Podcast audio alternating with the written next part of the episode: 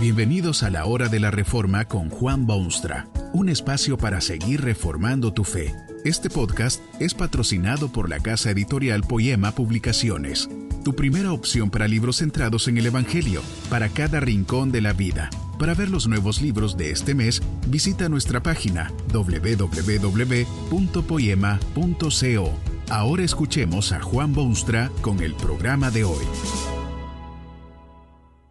Esta conferencia se titula Escuela, Hogar y Templo y está basada en las palabras bíblicas de Colosenses 2.3, a fin de conocer el misterio de Cristo en quien están escondidos todos los tesoros de la sabiduría y del conocimiento.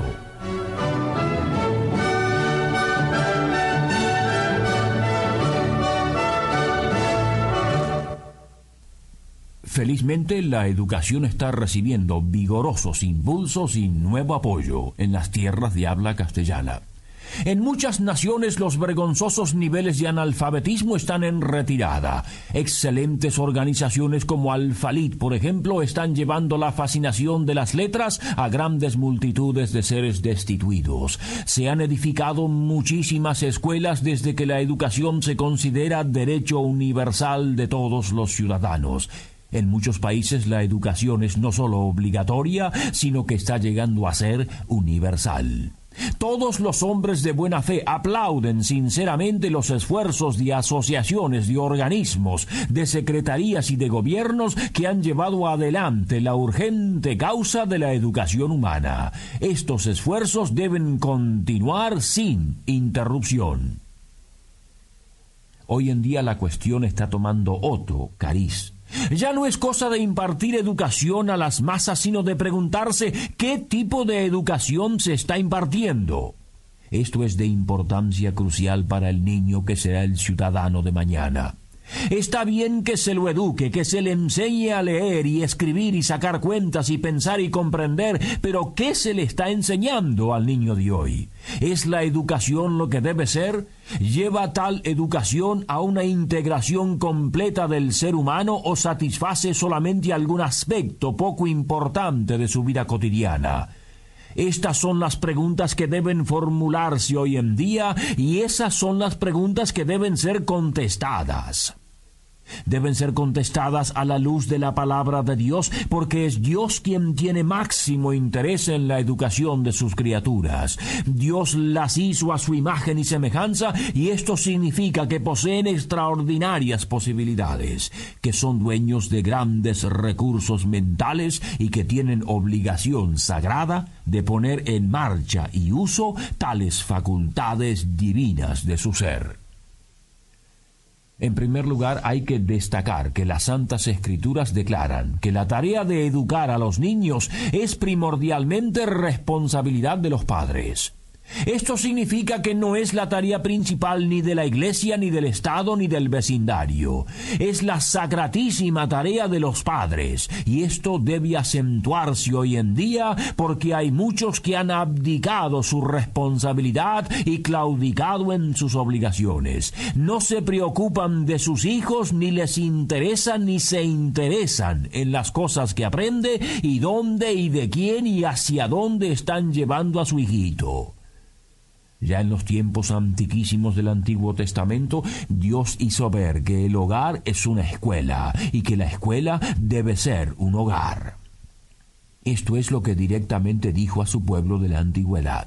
Estas palabras que yo te mando hoy estarán sobre tu corazón, y las repetirás a tus hijos, y hablarás de ellas estando en tu casa y andando por el camino, y al acostarte y cuando te levantes. Estas son palabras dirigidas a los padres, como lo son aquellas otras de Proverbios. Instruye al niño en su camino, y aun cuando fuere viejo no se apartará de él. En el Nuevo Testamento se encuentra esta misma orientación cuando el apóstol Pablo específicamente ordena a los creyentes de Efeso con estas palabras. Vosotros, padres, no provoquéis a ira a vuestros hijos, sino criadlos en disciplina y amonestación del Señor. Ese vocablo, criadlos, no se relaciona solamente con el diario alimento y ropas y aprender a hablar, sino a la totalidad del proceso preparatorio, y luego del cual el hijo está listo para vivir su vida a la gloria de Dios.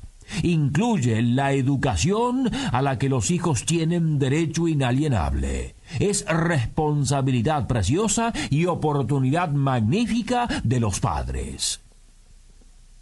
Esto no significa, por supuesto, que cada padre y madre debe convertirse en maestro de escuela o miembro de esa importante profesión del magisterio. Nada de eso. Cuando un niño se siente enfermo o cuando el niño necesita atención dental o cuando los padres van a ausentarse por unos días, son los padres quienes buscan un médico o consultan con un dentista o contratan a alguien que les cuide los hijos mientras están ausentes. Es responsabilidad de los padres, pero estos seleccionan a alguien que lo haga por ellos.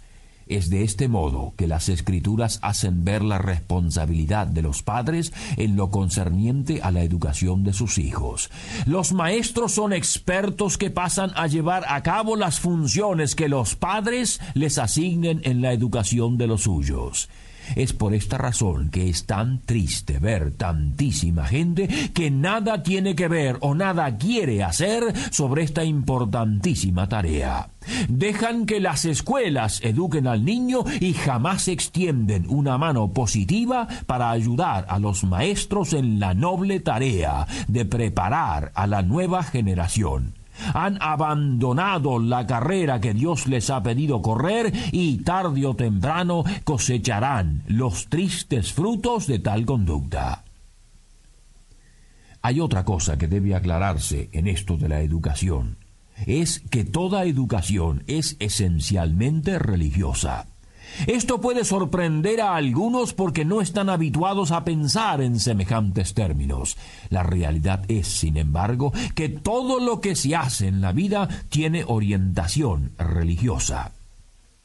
Puede no siempre ser tan aparente y patente, pero si usted analiza la realidad, se dará cuenta que toda actividad humana es religiosa, la educación inclusive.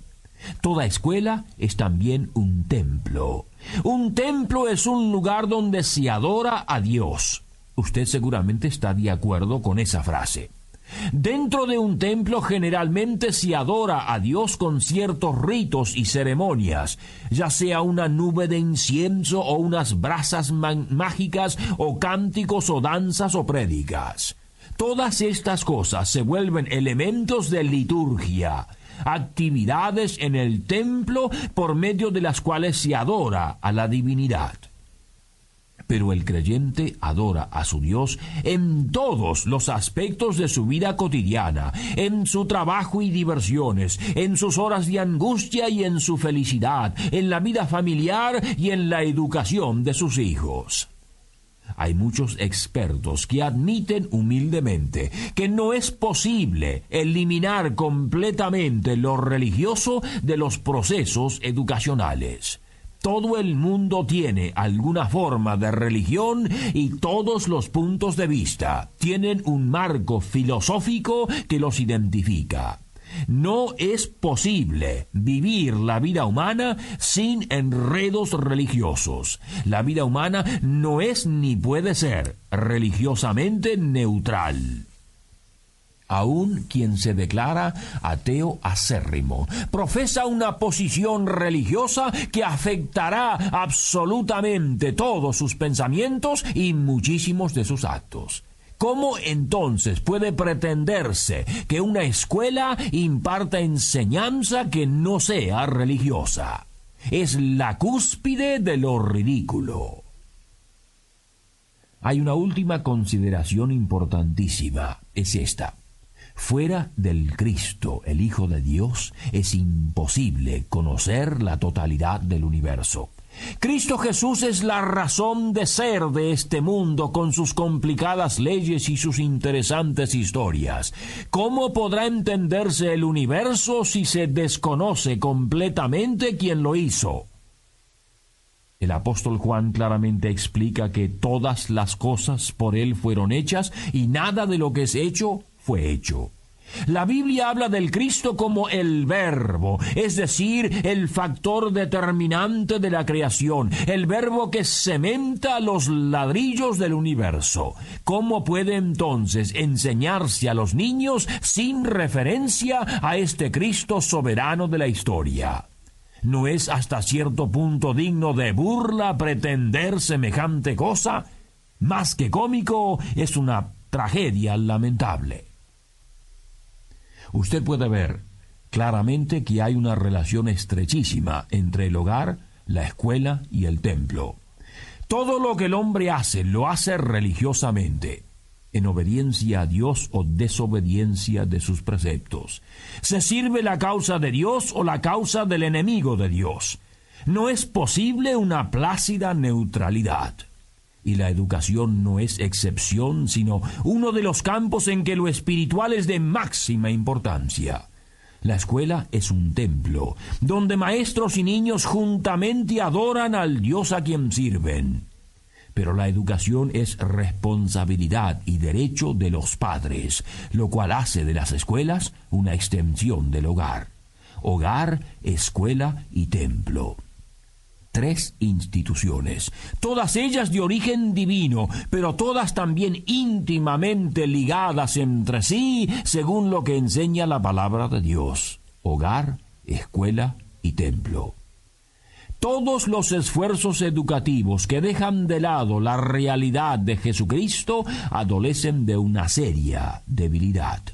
Jamás pueden compenetrarse completamente de la realidad, porque han dejado de lado la llave que abre los secretos de la verdad. Es a esto a que se refería el apóstol Pablo cuando escribió que en Cristo están escondidos todos los tesoros de la sabiduría y del conocimiento.